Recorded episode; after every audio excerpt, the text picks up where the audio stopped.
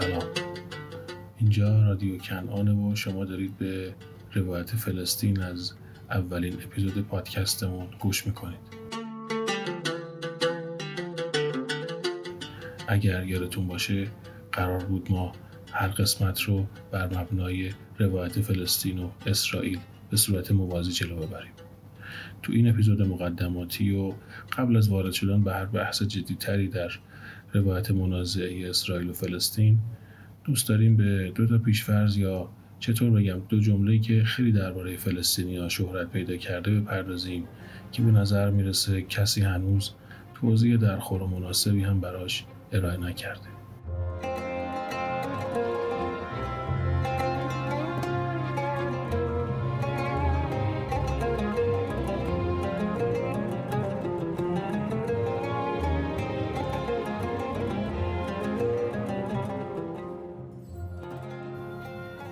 دوتا گزاره یکیش اینه که اصلا در طول تاریخ چیزی به نام ملت یا سرزمین فلسطین وجود خارجی نداشته و این منطقه یک سرزمین خشک و بیاب و علف بوده که یهودیا با مهاجرت بهشون رو احیا و آبادان کردن. بنابراین اساسا حقی برای تصاحب اراضی فلسطین برای کسانی که خودشون رو فلسطینی می‌دونن وجود نداره. جمله دوم یا گزاره دوم که البته مشهورتره اینه که فرزن اگه قبول کنیم که قبل ورود یهودیا زمین های مرغوبی هم در این سرزمین وجود داشته یهودیا طبق اسناد و مدارک رسمی و دولتی اون وقت اون زمین ها رو به قیمت خودش حتی با قیمت بالاتر و البته با رضایت کامل فلسطینی ها خریداری کردن و دیگه بحثی برای تصاحب مجدد اونا از طرف نسل های بعدی که خودشونو فلسطینی می‌دونن باقی نمیمونه. این دو تا جمله اگرچه خیلی ساده است اما مبنای اصلی ایدئولوژی سهیونیز رو در طول این سالها شکل داده و پروبال بهش داده. اینجا تو این روایت از اپیزود اول که قرار از سمت یک فلسطینی روایت بشه میریم سراغ تاریخچه تولید این دوتا مفهوم و اثراتی که تا به امروز بر وضعیت نزاع فلسطین و اسرائیل گذاشته اینها رو توضیح میدیم و بعد به بحث اصلی وارد میشیم لطفا همراهمون باشید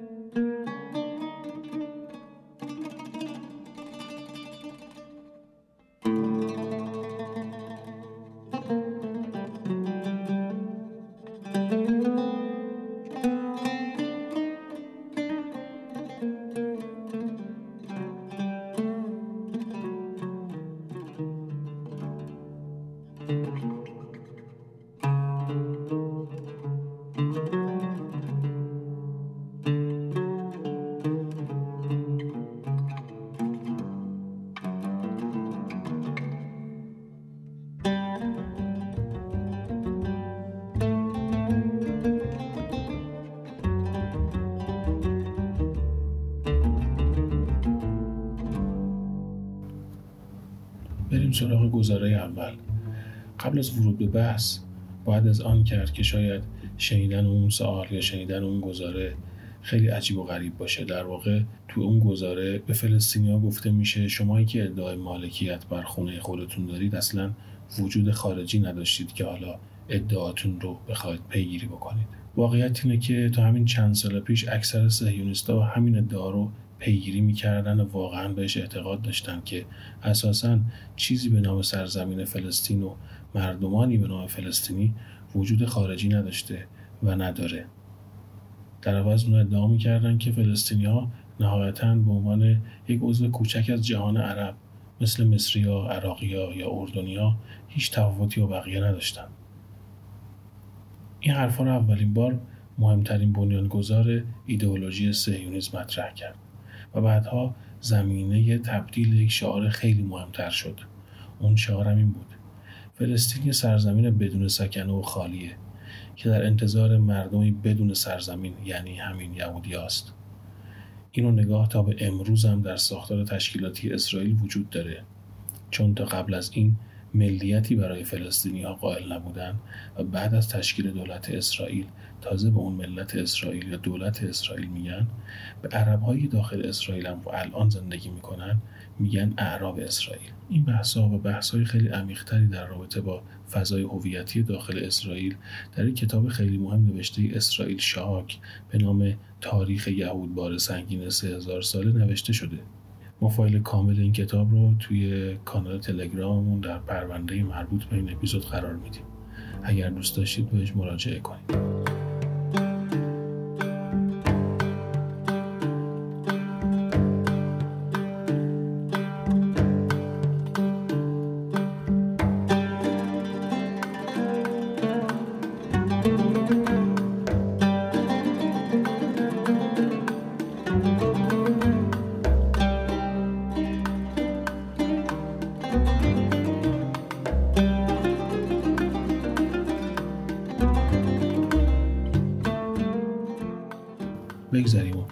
بحث اصلیمون برگردیم. سهیونیست همیشه گفتن که اصرار عرب ها برای به رسمیت نشناختن اسرائیل فقط و فقط برمیگرده به یک دندگی و کل شقی عربی.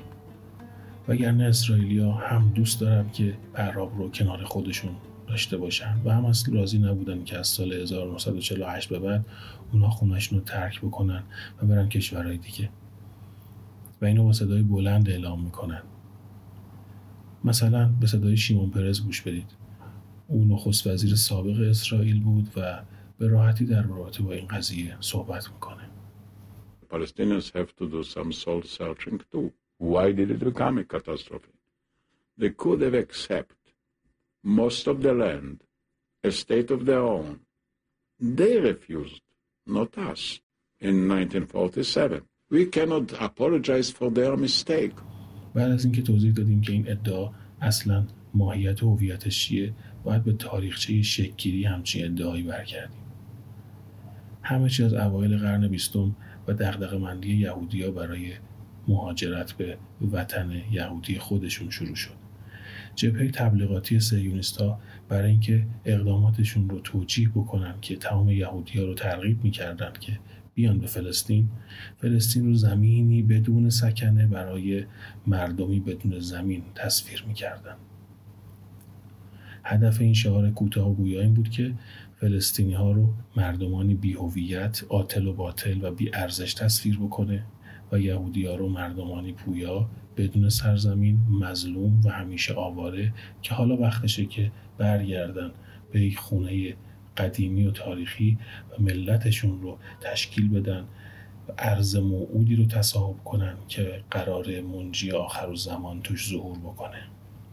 این نگاه تحقیرآمیز یهودیان نسبت به عرب ها فقط مربوط یا محدود به هرتسل نبود که در سال 1901 قصد داشت همین فلسطین بیارزش رو با مبالغ خیلی گذافی از سلطان عبدالحمید عثمانی بخره. حتی هفتاد سال بعد اولین نخست وزیر زن اسرائیلی خانم گل میر در یک مصاحبه با سراحت میگه که هیچ وقت چیزی به نام فلسطین یا ملت فلسطینی وجود نداشته. این کشور قبل از جنگ جهانی اول بخشی از جنوب سوریه بوده و بعد از اون به بخشی از اردن تبدیل شده و هیچ وقت ساکنان این سرزمین خودشون رو به عنوان مردم فلسطین به رسمیت نمیشناختن. بلکه این ما یهودیان بودیم که این کشور رو از تصرف بقیه همسایگانش بیرون آوردیم و بهش هویت مستقل دادیم. خواهش می‌کنم به صدای گلدامیر در سال 1978 که این مصاحبه رو با ساندی تایمز انجام داده گوش بده. Palestine was then the area between the Mediterranean and the Iraqian border. I say there is no such thing as a distinct Palestinian people of all the Palestinians who live in Jordan came here when there was nothing there. This land was deserted for centuries.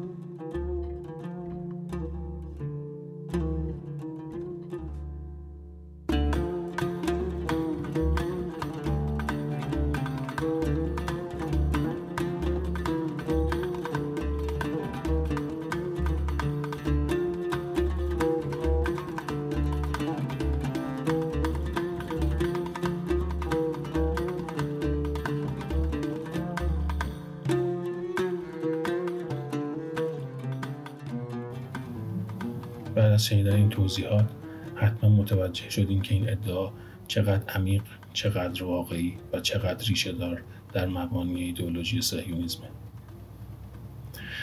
اما واقعا مردم فلسطین چه کسانی بودند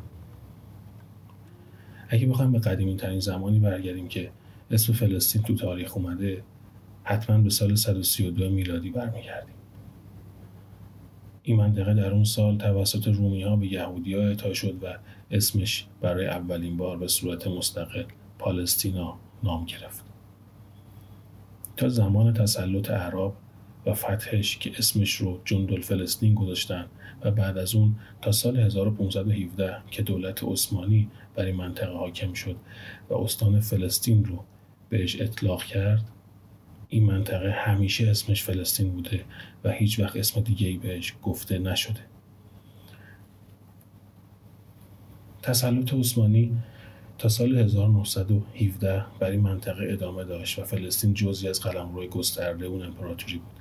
جنگ جهانی اول باعث شد این امپراتوری بزرگ فرو بپاشه و قلمرو آسیایی عثمانی بین انگلیس و فرانسه تقسیم بشه.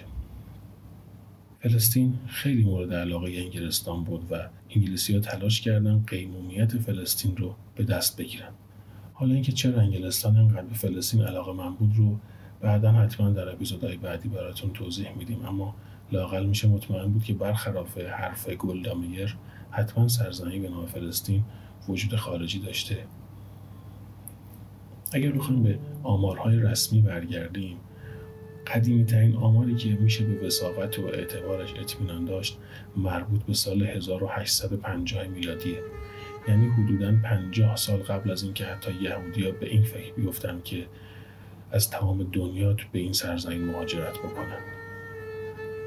طبق این آمار که دولت عثمانی ارائهش کرده فلسطین موقع 500 هزار نفر جمعیت داشته 80 درصدشون مسلمان بودن 10 درصدشون مسیحی بودن و 7 درصدشون هم یهودی. بر مبنای همین آمارگیری و سرشماری وقتی انگلیسی ها برای منطقه تسلط پیدا کردن چهار سال در سالهای 1914 1922 31 و 47 مردم این سرزمین رو سرشماری کردند و در هر مرتبه درصد بالایی از ساکنان این سرزمین خودشون رو عرب فلسطینی معرفی کردن. دولت انگلیس هم به واسطه قیمومیتی که برای این سرزمین داشته به اونها پاسپورت و مدارک شناسایی فلسطینی اعطا کرده.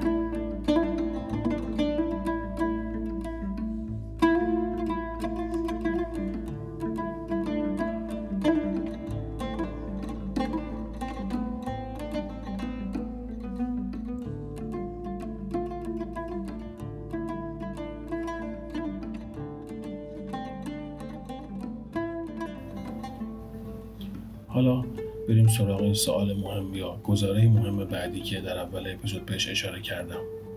اونم اینه که آیا واقعا یهودیا سرزمین های فلسطینی ها رو با رضایت کامل پرداخت هزینه منطقی و انتقال در اسناد رسمی از صاحبان اصلشون خریداری کردن؟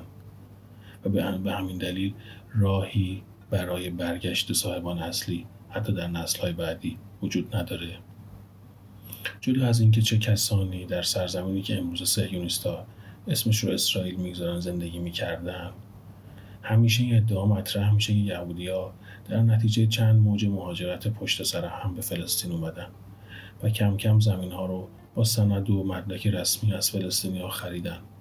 و چون یهودیا برعکس عرب که آدمای عاطل و باطلی بودن علاقه من بودن که کار و تولید داشته باشن خیلی زود پیشرفت کردن خیلی زود شهرک های خودشون ساختن و خیلی زود تونستن زمین ها رو یکی یکی بخرن و آباد بکنن. بیاید ببینیم درستی این ادعا تا چه حده. اولین بار که ایده اسکان یهودیا در فلسطین در سال 1897 توی کنگره یهودی بازل در سوئیس مطرح شد تعدادی از یهودیا قبل از اون به فلسطین مهاجرت کرده بودند و تونسته بودن با رشوه دادن به استاندار فلسطین درصد اندکی از این زمین های مرغوب فلسطین رو مال خودشون کنن. این قضیه همون زمان اعتراض فلسطینی ها رو به سلطان عثمانی در پی داشت و سلطان عبدالحمید عثمانی که اون موقع حاکم بر امپراتوری بود دستور داد که مهاجرت یهودیان ممنوع بشه و کسی هم بهشون زمین نفروشه.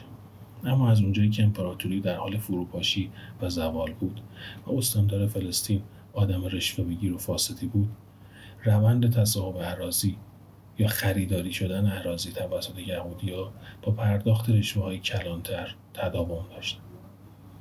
در نهایت تا سال 1909 که عبدالحمید به روزهای آخر حکومتش می‌رسید یهودیای ساکن در فلسطین تبدیل پایگاه مهمی شده بودند برای مسئله آفرینی، تنشزایی و زمین سازی برای حضور بعدی اروپایی.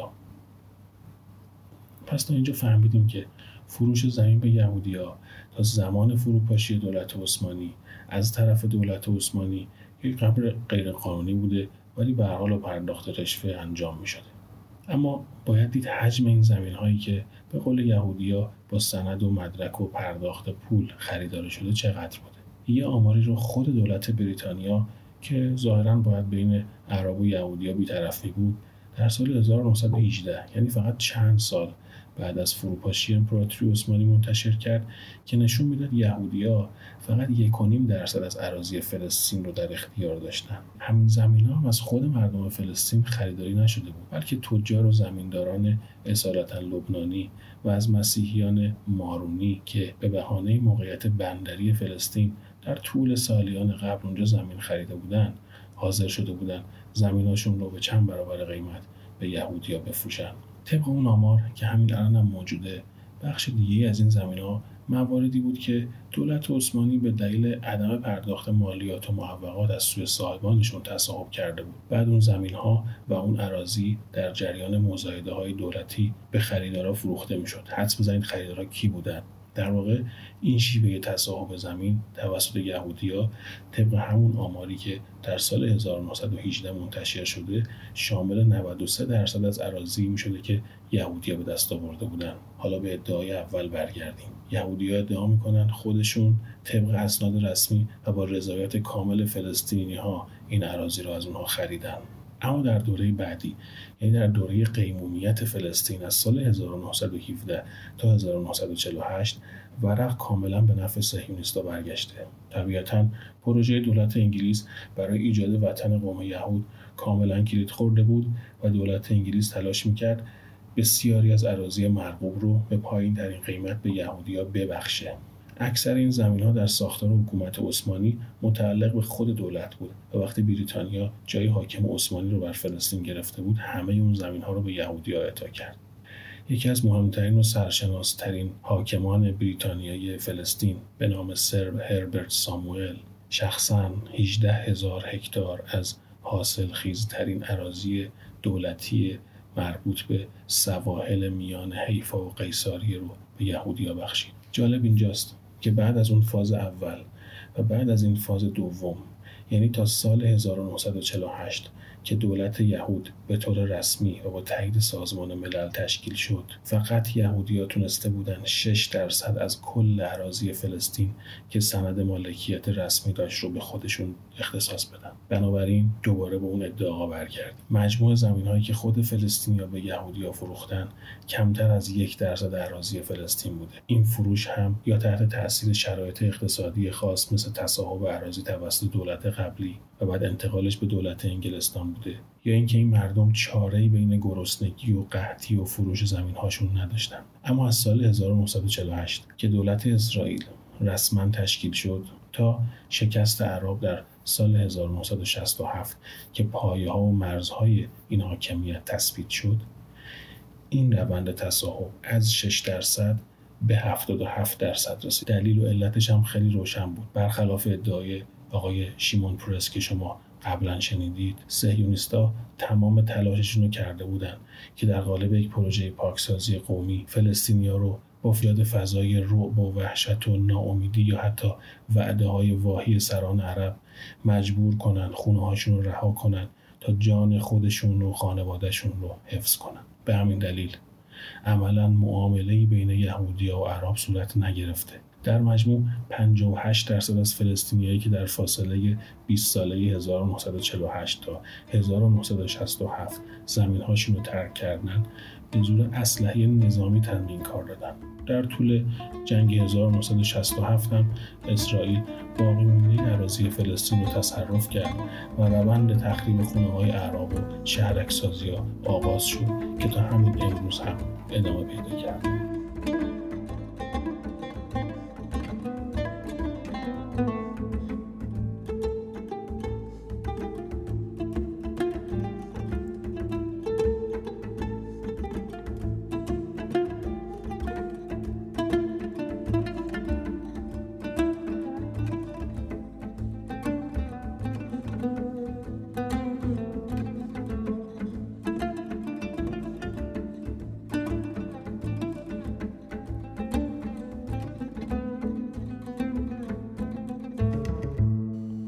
این پایان اپیزود اول از رادیو کنعان بود که به روایت فلسطین اختصاص پیدا کرده بود. ما در این اپیزود تلاش کردیم به دو سوال مقدماتی ولی بسیار مهم جواب بدیم. سوال اول درباره هویت و تاریخ مردم فلسطین و سوال دوم درباره نحوه واگذاری عراضی مردم فلسطین به یهودی ها یا تصاحب اونها. اطلاعات کاملتر رو می‌تونید در پرونده مربوط به این اپیزود در کانال تلگراممون پیدا بکنید. فهرست اسامی و مشخصات موسیک هایی که در این اپیزود منتشر شد رو هم می‌تونید در کانال تلگراممون جستجو کنید.